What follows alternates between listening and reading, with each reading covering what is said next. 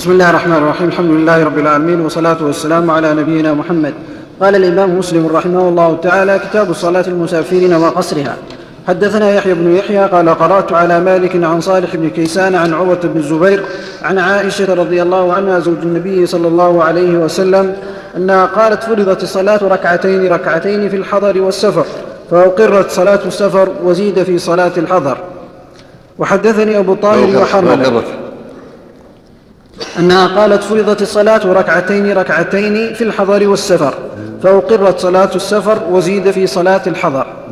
نعم. وحدثني أبو الطاهر وحرملة بن يحيى قال حدثنا ابن وهب عن يونس عن ابن شهاب قال حدثني عروة بن الزبير أن عائشة رضي الله عنها زوج النبي صلى الله عليه وسلم قالت فرض الله الصلاة حين فرضها ركعتين ثم أتمها في الحضر فأقرت صلاة السفر على الفريضة الأولى. وحدثني علي بن حسن البخاري زيادة ثم هاجر النبي. فأتم الصلاة في الحضر يعني بعد الهجرة. نعم. وهذا لا ليس معناه أن القصر واجب لكن القصر على الأصل على الفريضة الأولى اثنتين. ومن شاء قصر وهو الأفضل ومن أتم فلا شيء عليه. نعم. للأدلة الأخرى نعم. النبي صلى الله عليه وسلم لم يلزم الناس بالإتمام. وأتم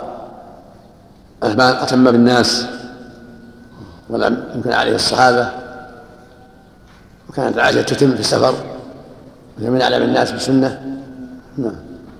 وحدثني علي بن خشرم اخبرنا ابن عيينة عن الزهري عن عروة عن عائشة رضي الله عنها أن صلاة أول ما فرضت صلى الله عليه وسلم قال ثبت عنه أن المسافر إذا صلى مع المقيمين أتم أيضا. لا لأن الأمر واسع. عن عائشة رضي الله عنها أن الصلاة أول ما فرضت ركعتين فأقرت صلاة السفر وأتمت صلاة الحضر. قال الزهري فقلت لعروة ما بال عائشة تتم في السفر؟ قال إنها تأولت كما تأول عثمان. وحدثنا أبو بكر لا يشق عليه. كانت تتم السفر وتقول ما يشق عليه. الإتمام نعم. وحدثنا أبو بكر. تأولت هذا فيه يعني زيادة خير. نعم. الظاهر بعد وفاته ما, ما بلغنا جاء في بعض الروايات إنها في حياته لكن فيها صحة نظر قال يا رسول الله قصرت وأتممت واطلت وصمت. فقال هل حرج عليك؟ أو لا بأس أمر لكن الحديث ضعيف. روايه المرفوعة ضعيفة. قال استغفر إنها لا تصح. إنما المحبوب من فعلها بعد وفاته صلى الله عليه وسلم. نعم. وحدثنا أبو بكر بن أبي شيبة وأبو كريب وزهير بن حرب الحافظ الحافظ ذكر أن المحفوظ أن ذلك من فعلها قالت انه لا يشق عليه. نعم. نعم. وحدثنا أبو بكر بن أبي شيبة وأبو كريب وزهير بن حرب وإسحاق بن إبراهيم قال إسحاق أخبرنا. وقال الآخرون حدثنا عبد الله بن إدريس عن ابن جريج عن ابن أبي عمار عن عبد الله بن بابيه عن يحلى بن أمية قال قلت لعمر بن الخطاب رضي الله عنه ليس عليكم جناح أن تقصروا من الصلاة. إن خفتم أن يفتنكم الذين كفروا فقد أمن الناس فقال عجبت مما عجبت منه فسألت رسول الله صلى الله عليه وسلم عن ذلك فقال صدقة تصدق الله بها عليكم فاقبلوا صدقته. يعني وإن خفتم ليس بشرط كان مقصود أغلبي نعم مقصود الله جل وعلا جعلها رخصة عامة القصر سواء خافوا أو لم يخافوا. ولهذا لما حج النبي حجة الوداع كان الناس في غاية الأمن. ومع هذا قصر عليه الصلاة والسلام. فعلم أن قول إن خفتم ليس بشرط. نعم. إنما لها صدقة من الله في الخوف والأمن. وحدثنا محمد بن أبي بكر المقدم حدثنا يحيى عن ابن جريج قال حدثني عبد الرحمن بن عبد الله. مخرج الغالب مخرج الغالب إنه غالب. يخافون جاء السارين قبل فتح مكة. نعم. وحدثنا محمد بن أبي, بن أبي بكر المقدم. حدثنا يحيى عن ابن جريج قال حدثني عبد الرحمن بن عبد الله بن أبي عمار عن عبد الله بن بابيه عن يعلى بن أمية رضي الله عنه قال قلت لعمر بن الخطاب رضي الله عنه بمثل حديث ابن إدريس. حدثنا يحيى بن يحيى وسعيد بن منصور وأبو الربيع وقتيبة بن سعيد قال يحيى أخبرنا وقال الآخرون حدثنا أبو معاونة عن بكير بن الأخنس عن مجاهد عن ابن عباس رضي الله عنهما قال فرض الله الصلاة على لسان نبيكم صلى الله عليه وسلم في الحضر أربعة وفي السفر ركعتين وفي الخوف ركعة. اللهم هذا مفروض ولا بأس أن يتم. نعم هذا مفروض اثنتين في السفر وركعة في الخوف. وإذا أتم فلا بأس. نعم. مثل ما قال ابن عباس وهكذا جاء عمر. نعم. وحدثنا أبو بكر بن أبي شيبة وعمر الناقد جميعا عن القاسم بن مالك قال عمرو حدثنا قاسم بن مالك المزني حدثنا أيوب بن عائد الطائي عن بكير بن الأخنس عن مجاهد عن ابن عباس رضي الله عنهما قال إن الله فرض الصلاة على لسان نبيكم صلى الله عليه وسلم على المسافر ركعتين وعلى المقيم أربعا وفي الخوف ركعة. حدثنا محمد بن المثنى وابن بشار قال حدثنا محمد بن جعفر حدثنا شعبة قال سمعت قتادة يحدث عن موسى بن سلمة الهذلي قال سألت ابن عباس رضي الله عنهما كيف أصلي إذا كنت بمكة إذا لم أصلي مع الإمام فقال ركعتين سنة بالقاسم صلى الله عليه وسلم عن عن من؟ عن موسى بن سلمة الهذلي إيه. قال سألت ابن عباس رضي الله عنهما كيف أصلي؟ إذا كنت بمكة إذا لم أصلي مع الإمام فقال ركعتين سنة بالقاسم صلى الله عليه وسلم. نعم. وحدثناه محمد بن منهال الضرير. حدثنا يزيد بن زريع حدثنا سعيد بن أبي عروبة حام وحدثنا محمد بن المثنى حدثنا معاذ بن هشام حدثنا أبي جميعا عن قتادة بهذا الإسناد نحوه. وحدثنا عبد الله بن مسلمة بن قانب حدثنا عيسى بن حفص بن عاصم بن عمرو بن الخطاب عن أبيه قال صحبت ابن عمر رضي الله عنهما في طريق مكة. قال فصلى لنا الظهر ركعتين ثم أقبل وأقبلنا معه حتى جاء رحلة وجلس وجلسنا معه فحانت منه التفاتة. فحانت منه التفاتة نحو حيث صلى. فرأى ناسا قياما فقال ما يصنع هؤلاء؟ قلت يسبحون. قال لو كنتم مسبحا أتممت. لو كنت مسبحا أتممت صلاتي يا ابن أخي. إني صحبت رسول الله صلى الله عليه وسلم في سفر فلم يزد على ركعتين حتى قبضه الله. وصحبت أبا بكر فلم يزد على ركعتين حتى قبضه الله. وصحبت عمر فلم يزد على ركعتين حتى قبضه الله. ثم صحبت عثمان فلم يزد على ركعتين حتى قبضه الله. وقد قال الله لقد كان لكم في رسول الله أسوة حسنة. مقصوده ان الأفضل ترك الرواتب إذا صلى لا يصلي الرواتب الافضل إذا قصر يكفي. إلا سنة الفجر كما فعل عليه الصلاه والسلام ولهذا أرشدهم تسبيح التنفل يعني يسبحون يتنفلون بعد إذا قصر فالافضل ألا يصلي الرواتب إلا سنة الفجر أو الوتر. نعم تهجد. نعم. حدثنا قتيبة بن سعيد حدثنا يزيد يعني ابن زريع عن عمر بن محمد عن حفص بن عاصم قال مرضت مرضا فجاء ابن عمر يعودني. قال وسألت عن السبحة في السفر. فقال صحبت رسول الله صلى الله عليه وسلم في السفر فما رأيته يسبح. ولو كنت مسبحا لأتممت وقد قال الله تعالى لقد كان لكم في رسول الله أسوة حسنة. حدثنا خلف الرواتب أما سنة الضحى تهجد بالليل فلا بأس ليس من هذا. النبي صلى الضحى في السفر تهجد في السفر لكن المراد به رواتب سنة الظهر سنة المغرب سنة العشاء. نعم. حدثنا خلف. أما سنة الفجر غير نعم. شيخ نعم. إذا سافر الرجل نعم. إذا سافر الرجل إلى بلد له فيها زوجة أو بيت هل يقصر من دليل على ذلك؟ لا ما يقصر. صار أهل أهل فيها بلد. إذا كان له زوجتان زوجة فيها البلد زوجة فيها البلد لا يقصر يتم. أما إذا كان بلده وانتقل عنها هم كان في بريدة وانتقل الرياض إذا جاء بريدة غير مقيم لا يقصر يقصر لا بأس. مثل ما كان النبي صلى الله عليه وسلم في مكة وانتقل عنها المدينة وكان إذا قدم مكة قصر. أما إذا كان لا له أهلان أهله في مكة وأهله في المدينة أهله في الرياض وأهله في الرياض يقصر لا يقصر عندهم لأنه متأهل. نعم. حدثنا خلف بن هشام وابو الربيع الزهراني وقتيبة بن سعيد قالوا حدثنا حماد وهو ابن زيد.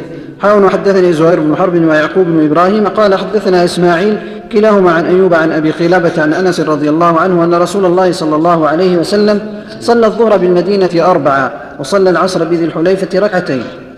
حدثنا سعيد بن منصور حدثنا سفيان. إذا عزم. ما يصلي قصر حتى يخرج. يعني صلى بهم الظهر وهو عازم على السفر صلى بهم أربعة في المدينة. ثم لما خرج صلى العصر اثنتين في الحليفة. نعم. حدثنا سعيد بن منصور حدثنا سفيان حدثنا محمد بن المنكدر وإبراهيم بن ميسرة. سمع أنس بن مالك رضي الله عنه يقول صليت مع رسول الله صلى الله عليه وسلم الظهر بالمدينة أربعة. وصليت معه العصر بذي الحليفة ركعتين. وحدثناه أبو بكر بن أبي شيبة ومحمد بن بشار كلاهما عن غندر. قال أبو بكر حدثنا محمد بن جعفر غندر عن شعبة عن يحيى بن يزيد الهنائي. قال سمعت أنس بن مالك رضي الله عنهما قال سألت أنس بن مالك رضي الله عنه عن قصر الصلاة فقال كان رسول الله صلى الله عليه وسلم إذا خرج مسيرة ثلاثة اميال وثلاثة فراسخ شعبة الشاك صلى ركعتين. حدثنا زهير بن حرب ومحمد بن بشار جميعا. يعني إذا غادر البلد إذا غادر البلد بناءها مثل ما غادر المدينة إلى الحليفة صلى ركعتين. وإن في رأسه لا شك من الراوي المقصود إذا غادر منه غادر بناءه نعم. حدثنا زهير بن حرب ومحمد بن بشار جميعا عن ابن مهدي. قال زهير حدثنا عبد الرحمن بن مهدي. حدثنا شعبة عن يزيد بن خمير. عن حبيب بن عبيد عن جبير بن نفير. قال خرجت مع شرحبيل بن السمط إلى قرية على رأس سبعة عشر أو ثمانية عشر ميلا. فصلى ركعتين فقلت له فقال رأيت عمر صلى بذي الحليفة ركعتين. فقلت له فقال إنما أفعل كما رأيت رسول الله صلى الله عليه وسلم يفعل. وحدثني محمد بن مثنى حدثنا محمد بن جعفر حدثنا شعبة بهذا الإسناد وقال عن ابن السمت ولم يسم شرحبيل. وقال إنه أتى أرضا يقال لها دوم من حمص على رأس ثمانية عشر ميلا. حدثنا يحيى بن يحيى التميمي أخبرنا هشيم عن يحيى بن أبي إسحاق عن أنس بن مالك رضي الله عنه قال خرجنا مع رسول الله صلى الله عليه وسلم من المدينة إلى مكة فصلى ركعتين ركعتين حتى رجع. قلت كم اقام بمكة؟ تم. نعم. هذا الواجب. الزايد وهو فرض. إذا صلى أربعة ليس المفروض ثنتين وإذا صلى أربعا فالثالثة والرابعة ما ينفر مستحب فقط. نافلة نعم. نعم. نعم. إذا صلى الإمام بركعتين صلى النبي في بعض الخوف ركعتين. وكل واحد له ركعة وطائفة لها ركعة وإن صلى ركعة منهم جميعا أجزأت. هذه حال صلاة الخوف يأتي إن شاء الله. البنيان تأتي البنيان التابع للمدينة كالمطار نعم. مثلا. نعم. البنيان التابع للمدينة. تبع. إذا تبع المدينة. حتى المغادرة إذا وصل المطار يقصر ولا لا يا شيخ؟ نعم. إذا وصل المطار الرياض مثلا. إذا إذا خاطر المطار خارج عن المدينة يقصر. حدثنا يحيى بن يحيى التميمي.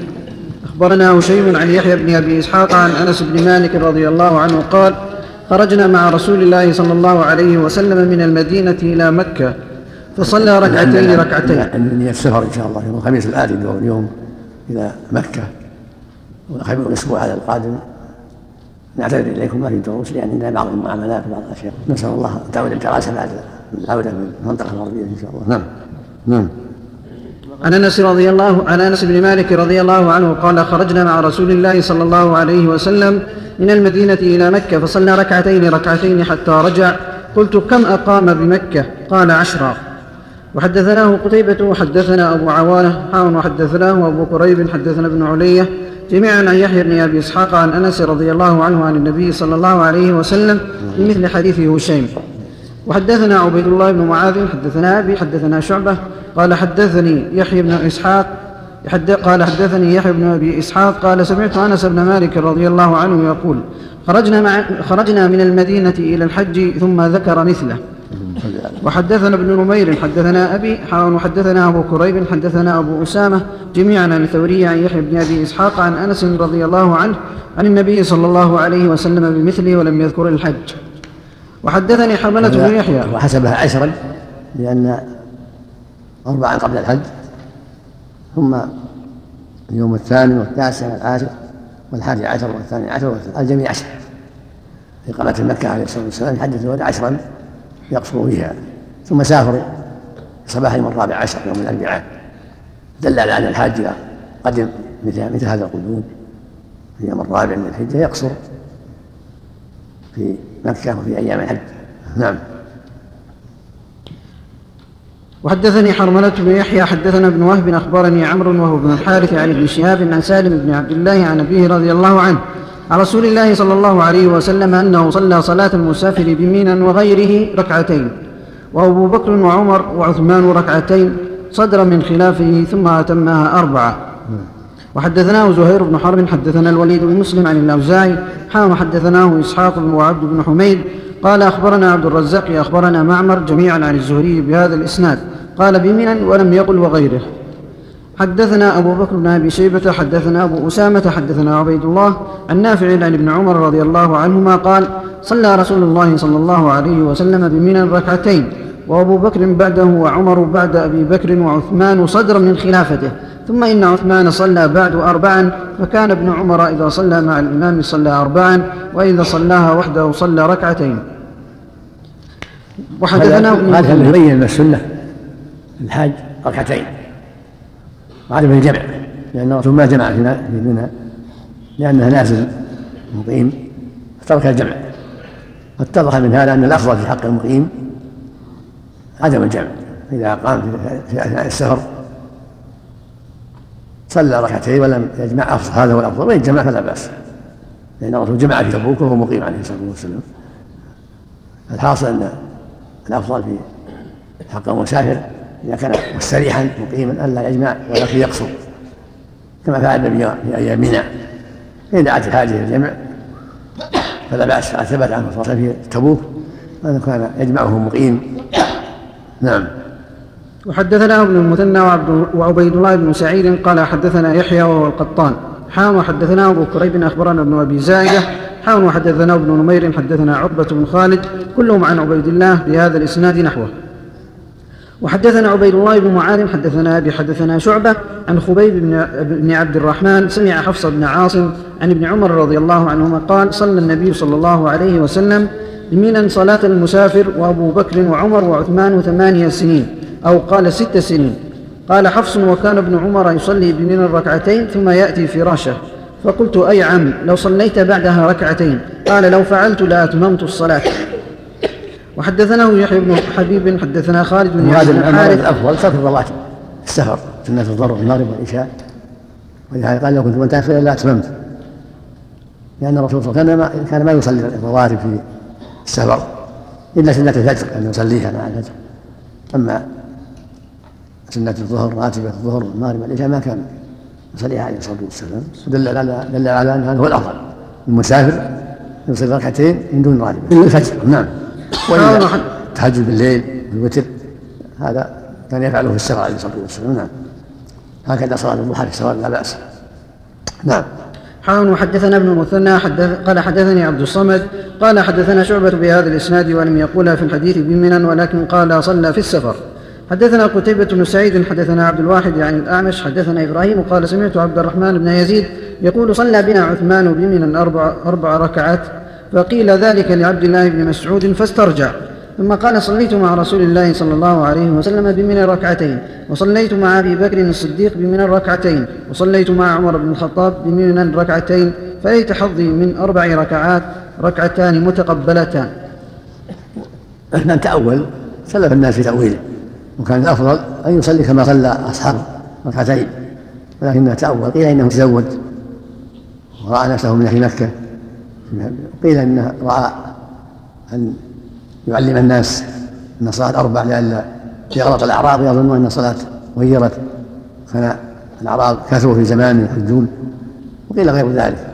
وبكل حال فالأفضل مثل ما فعل الرسول الصحابة والصديق عمر ركعتان في منى وهذا الذي فعله عثمان رضي الله عنه اجتهاد منه فله أجر اجتهاده ولكن الصواب مع من قبله الصواب يصلي يصلى ركعتين.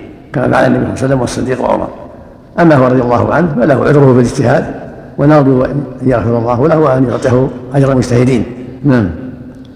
حدثنا أبو بكر بن أبي شيبة وأبو كريب قال حدثنا أبو معاوية حان وحدثنا عثمان بن أبي شيبة قال حدثنا جرير حان وحدثنا إسحاق حدثنا إسحاق وابن خشرم قال أخبرنا عيسى كلهم عن الأعمش بهذا الإسناد نحوه. وحدثنا يحيى بن يحيى وقتيبة قال يحيى أخبرنا وقال قتيبة حدثنا أبو الأحوص عن أبي إسحاق عن حارثة بن وهب رضي الله عنه قال صليت مع رسول الله صلى الله عليه وسلم بمنا آمن ما كان الناس وأكثره ركعتين.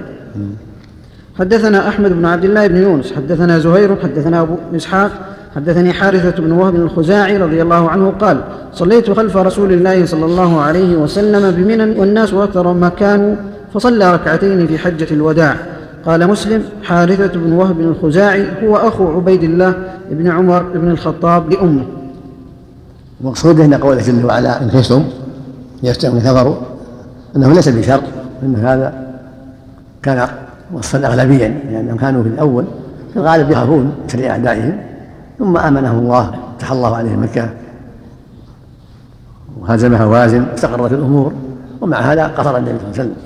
ولهذا قال لما سألوه عن قوله جل وعلا وإذا ضربتم الله فليس عليكم جناح أن تقصروا من الصلاة إن خفتم إن يفتنكم كفروا قال هي صدقة من الله. فاقبلوا صدقته. ليس فيها شر. نعم. نعم. حدثنا يحيى بن يحيى قال قرأت على مالك عن نافع أن ابن عمر رضي الله عنهما أذن بالصلاة في ليلة ذات برد وريح فقال ألا صلوا في الرحال؟ ثم قال عن ابن عمر. عن ابن عمر رضي الله عنهما أذن بس أن أن ابن عمر رضي الله عنهما أذن بالصلاة في ليلة ذات برد وريح فقال ألا صلوا في الرحال؟ ثم قال كان رسول الله صلى الله عليه وسلم يأمر المؤذن إذا كانت ليلة باردة ذات مطر يقول ألا صلوا في الرحال. حدثنا محمد بن عبد الله بن نمير حدثنا أبي حدثنا عبيد الله حدثني نافع عن نافع عن ابن عمر رضي الله عنهما أنه نادى بالصلاة في ليلة ذات برد وريح ومطر فقال في آخر ندائه ألا صلوا في رحالكم ألا صلوا في الرحال. ثم قال إن رسول الله صلى الله عليه وسلم كان يأمر المؤذن إذا كانت ليلة باردة أو ذات مطر في السفر أن يقول ألا صلوا في رحالكم. وحدثنا أبو بكر بن أبي شيبة حدثنا أبو أسامة حدثنا عبيد الله عن نافع عن ابن عمر رضي الله عنهما أنه نادى بصلاة لضجنان ثم ذكر بمثله وقال ألا صلوا في رحالكم ولم يعد ثانية ألا صلوا في الرحال من قول ابن عمر. حدثنا يحيى بن يحيى أخبرنا أبو خيثمة عن أبي الزبير عن جابر رضي الله عنه حاء, حاء وحدثنا أحمد بن يونس. قال حدثنا زهير حدثنا أبو الزبير عن جابر رضي الله عنه قال خرجنا مع رسول الله صلى الله عليه وسلم في سفر فمطرنا فقال ليصلي من شاء منكم في رحله. وحدثني علي بن حجر السعدي حدثنا إسماعيل عن عبد الحميد صاحب الزيادي عن عبد الله بن الحارث عن عبد الله بن عباس رضي الله عنهما أنه قال أنه قال لمؤذنه في يوم مطير إذا قلت أشهد أن لا إله إلا الله أشهد أن محمد رسول الله فلا تقل حي على الصلاة قل صلوا في بيوتكم. قال فكأن الناس استنكروا ذاك فقال أتعجبون من ذا؟ قد فعل ذا من هو خير مني؟ إن الجمعة عزمة وإني كرهت أن أحرجكم فتمشوا في الطين والدحر. وحدثني أبو كامل الجحدري حدثنا حماد هذا يبين أن المطر والنهر أذر. في السفر والحضر صلاة الرحال. من أحب يصلي في رحله؟ فلا بأس. لأن الله يقول جل وعلا وما جعل في الدين حرج. يريد الله بكم اليسر. ولهذا فعل ابن عباس في الطائف يوم الجمعة. المقصود أنه عذر. الجمعة وغير الجمعة. من حضر من صلى مع الناس فلا بأس. ومن تأخر فلا بأس. وهكذا في السفر. من اجتمع مع الإمام صلى معه مع الأمير فلا بأس. ومن صلى في رحله فلا بأس نعم.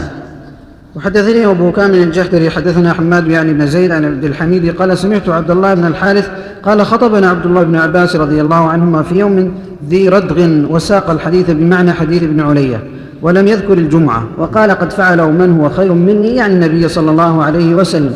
وقال أبو كامل حدثنا حماد عن عاصم عن عبد الله بن الحارث بنحوه. وحدثني أبو ربيع العتكي هو الزهراني. حدثنا حماد يعني بن زيد حدثنا أيوب وعاصم الأحول بهذا الإسناد ولم يذكر في حديثه يعني النبي صلى الله عليه وسلم. وحدثني إسحاق بن منصور أخبرنا ابن شميل أخبرنا شعبة وحدثنا عبد الحميد صاحب الزياد قال سمعت عبد الله بن الحارث قال أذن مؤذن ابن عباس يوم جمعة في يوم مطير فذكر نحو حديث ابن عرية وقال وكرهت أن تمشوا في الدحض والزلل. وحدثنا عبد, عبد بن حميد حدثنا سعيد بن عامر عن شعبة حان وحدثنا عبد بن حميد أخبرنا عبد الرزاق أخبرنا معمر كلاهما عن عاصم الأحول عن عبد الله بن الحارث أن ابن عباس رضي الله عنهما أمر مؤذنه في حديث أمر مؤذنه في حديث معمر في يوم جمعة في يوم مطير بنحو حديثهم وذكر في حديث معمر فعله من هو خير مني؟ يعني النبي صلى الله عليه وسلم. وحدثنا عبد بن حميد حدثنا أحمد بن إسحاق الحضرمي حدثنا وهيب حدثنا أيوب عن عبد الله بن الحارث قال وهيب لم يسمعه منه. قال أمر ابن عباس رضي الله عنهما مؤذنه في يوم جمعة في يوم مطير بنحو حديثهم. حدثنا محمد بن عبد الله بن نمير حدثنا أبي حدثنا عبيد الله عن نافع عن ابن عمر رضي الله عنهما أن رسول الله صلى الله عليه وسلم كان يصلي سبحته حيثما توجهت به ناقته. وحدثناه أبو بكر بن أبي شيبة حدثنا. جاء في بعض الروايات أنه يقول هي الحيالة في بعضها بعد الفراغ من الأذان. يقول صلوا في الرحال. كمل الأذان ثم يقول صلوا في الرحال. جاء في روايات تقدمت أنه يقول ذلك عند قول حي على الصلاة. صلوا في رحالكم صلوا في رحالكم والأفضل في مثل هذا تكميل الأذان كما في الروايات الأخرى. كمل ثم يقول صلوا في رحالكم لا بأس. نعم. كما ذكر ابن عباس نعم. بعد الأذان نعم. حتى لا يظن الناس إن الأذان غير نعم. المعروف في المطر نعم. المطر وحدها أو مع أو مع البرد جميعا نعم. نعم. كيف؟ أهل مكة يقصرون في منى نعم. صواب تبع تبع الناس. نعم. لأن الرسول ما خصهم بشيء. حدثنا محمد بن عبد الله بن نمير حدثنا أبي حدثنا عبيد الله عن نافع عن ابن عمر رضي الله عنهما أن رسول الله صلى الله عليه وسلم كان يصلي سبحته حيثما توجهت به ناقته. اللهم صل عليه وسلم وحدثناه أبو بكر بن أبي شيبة حدثنا سبحته يعني يعني, يعني النافلة. كان يصلي السبحه حيث توجهت به الراحله يعني النافلة من صلاة الضحى تهجد بالليل صلي على على الراحله نعم صلي. وحدثنا أبو بكر بن أبي شيبة حدثنا أبو خالد الأحمر عن عبيد الله عن نافع عن ابن عمر رضي الله عنهما. أن النبي صلى الله عليه وسلم كان يصلي على راحلته حيث توجهت به. وحدثني عبيد الله بن عمر القواريري حدثنا يحيى بن سعيد عن عبد الملك بن أبي سليمان قال حدثنا سعيد بن جبير عن ابن عمر رضي الله عنهما قال كان رسول الله صلى الله عليه وسلم يصلي وهو مقبل من مكة إلى المدينة على راحلته حيث كان وجهه. قال وفيه نزلت فأينما تولوا فثم وجه الله. وحدثناه أبو كريب أخبرنا ابن المبارك وابن أبي زائدة. حاون وحدثنا ابن نمير حدثنا أبي كلهم عن عبد الملك بهذا الإسناد نحوه. وفي حديث ابن مبارك وابن أبي زائدة ثم تلا ابن عمر رضي الله عنهما فأينما تولوا فثم وجه الله وقال في هذا نزلت. حدثنا يحيى بن يحيى قال قرأت على مالك عن عمرو بن يحيى المازني عن سعيد بن يسار عن ابن عمر رضي الله عنهما قال رأيت رسول الله صلى الله عليه وسلم يصلي على حمار وهو موجه إلى خيبر. وحدثنا يحيى بن يحيى قال قرأت على مالك عن أبي بكر بن, بن عمر بن عبد الرحمن بن عبد الله بن عمر بن الخطاب عن سعيد بن يسار أنه قال كنت اسير مع ابن عمر رضي الله عنهما بطريق مكة.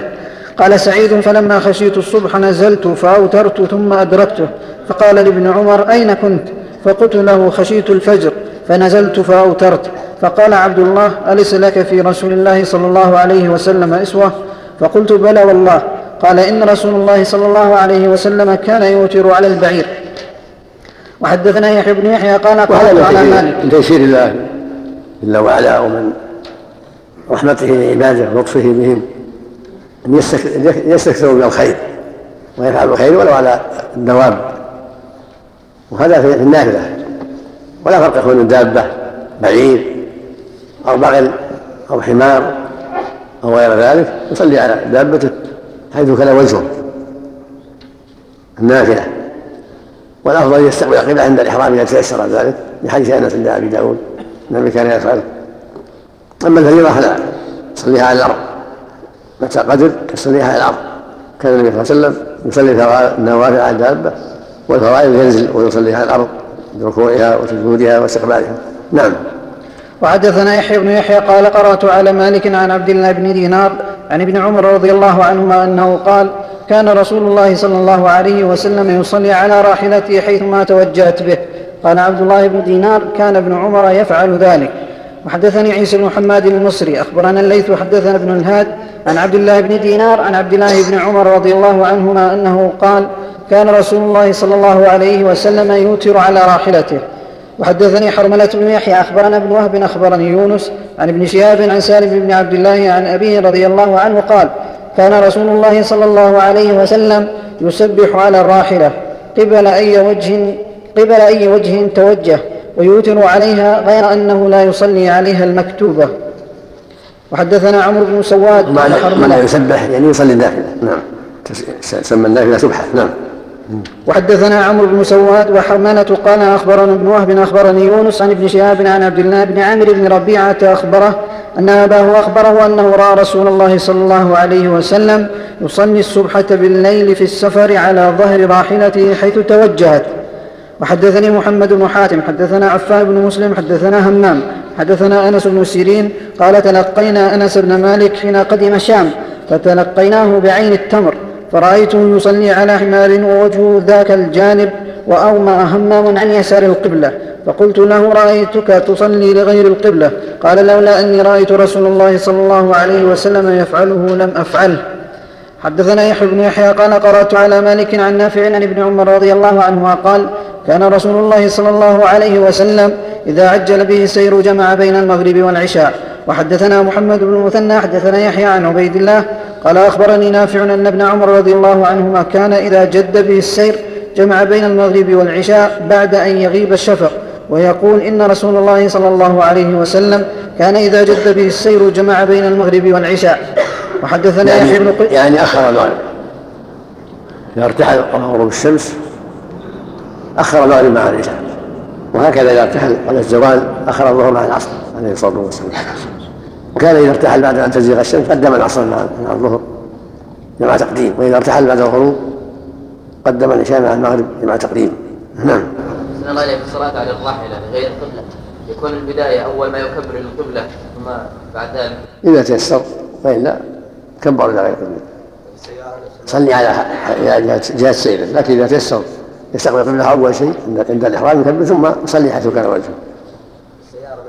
السيارة والطائره كل شيء المراكب لكن إذا تيسر السياره الطائره وأشباهها يصلي بركوع وسجود طيب لانها ابسط من الدابة قد يتيسر فيها في بعض الأحيان إذا كان في مكان مناسب. ولكن إذا ما تيسر الحمد لله إلى جهة السير. أما الفريضة فلا بد الفريضة لا بد إلى إلى القبلة. أما النافلة فأمرها واسع. نعم. نعم.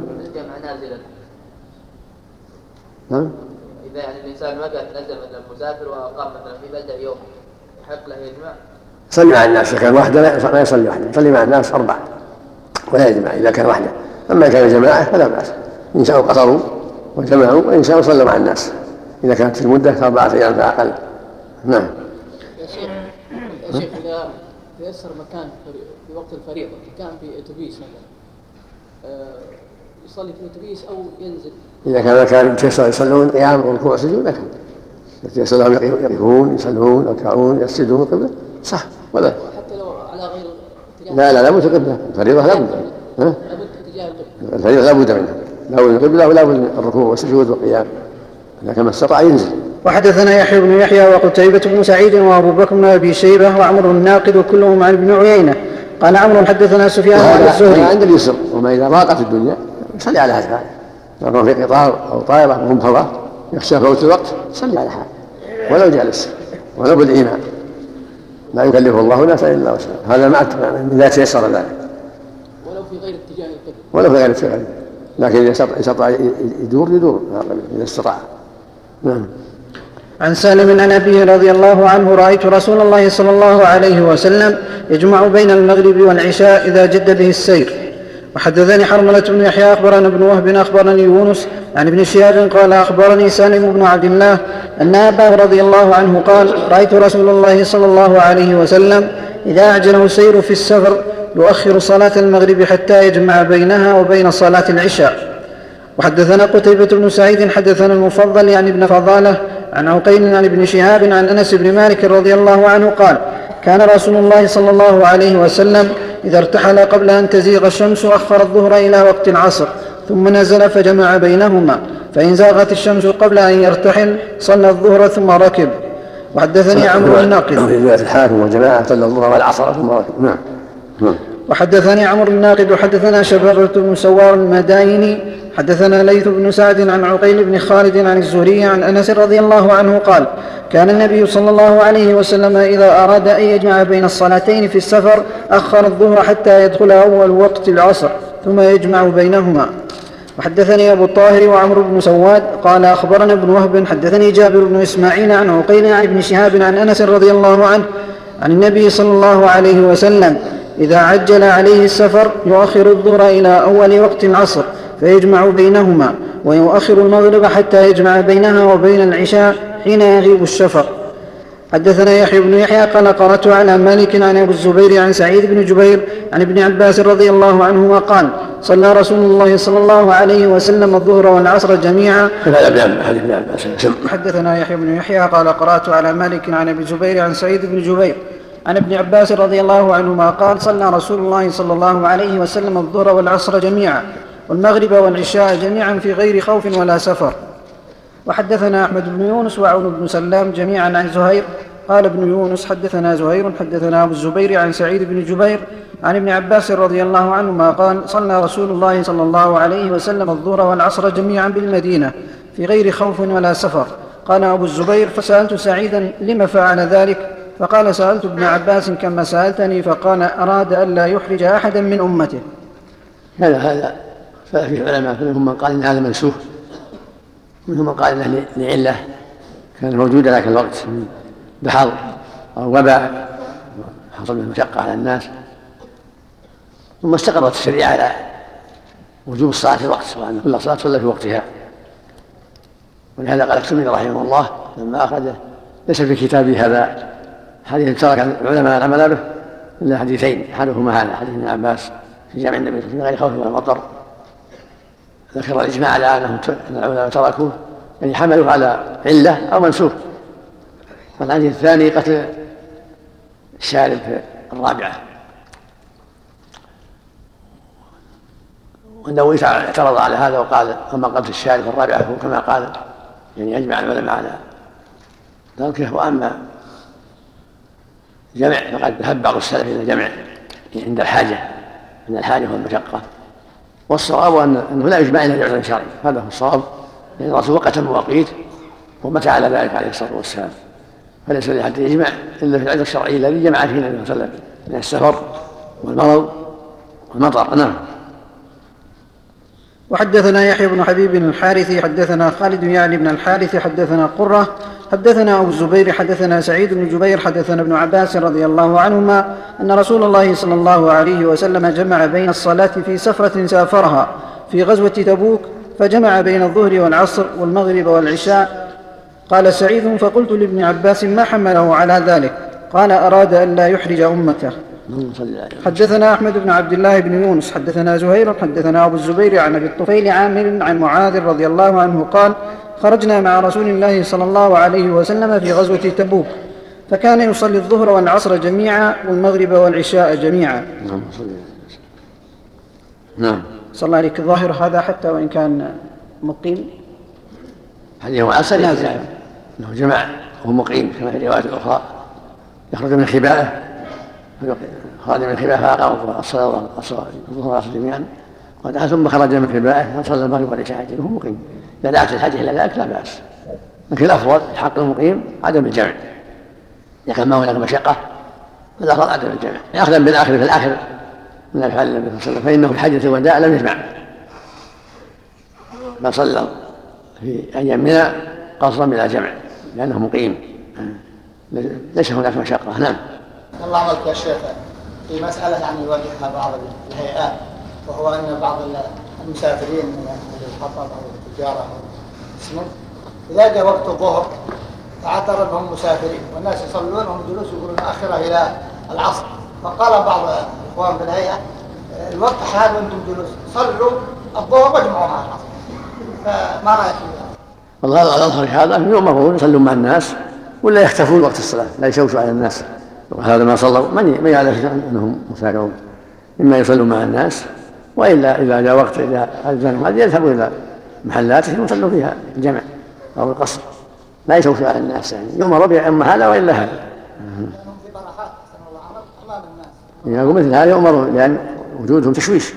يظن الظان أن الهيئة قصرت وتركتهم ولم تأمرهم وأن هؤلاء تخلفوا عن الصلاة. نعم حدثنا يحيى بن حبيب حدثنا خالد يعني بن الحارث حدثنا قرة بن خالد حدثنا أبو الزبير حدثنا عامر بن واثلة أبو الطفيل حدثنا معاذ بن جبل رضي الله عنه. صلى في بعض الأيام مر على رجل ولم يصلي معنا.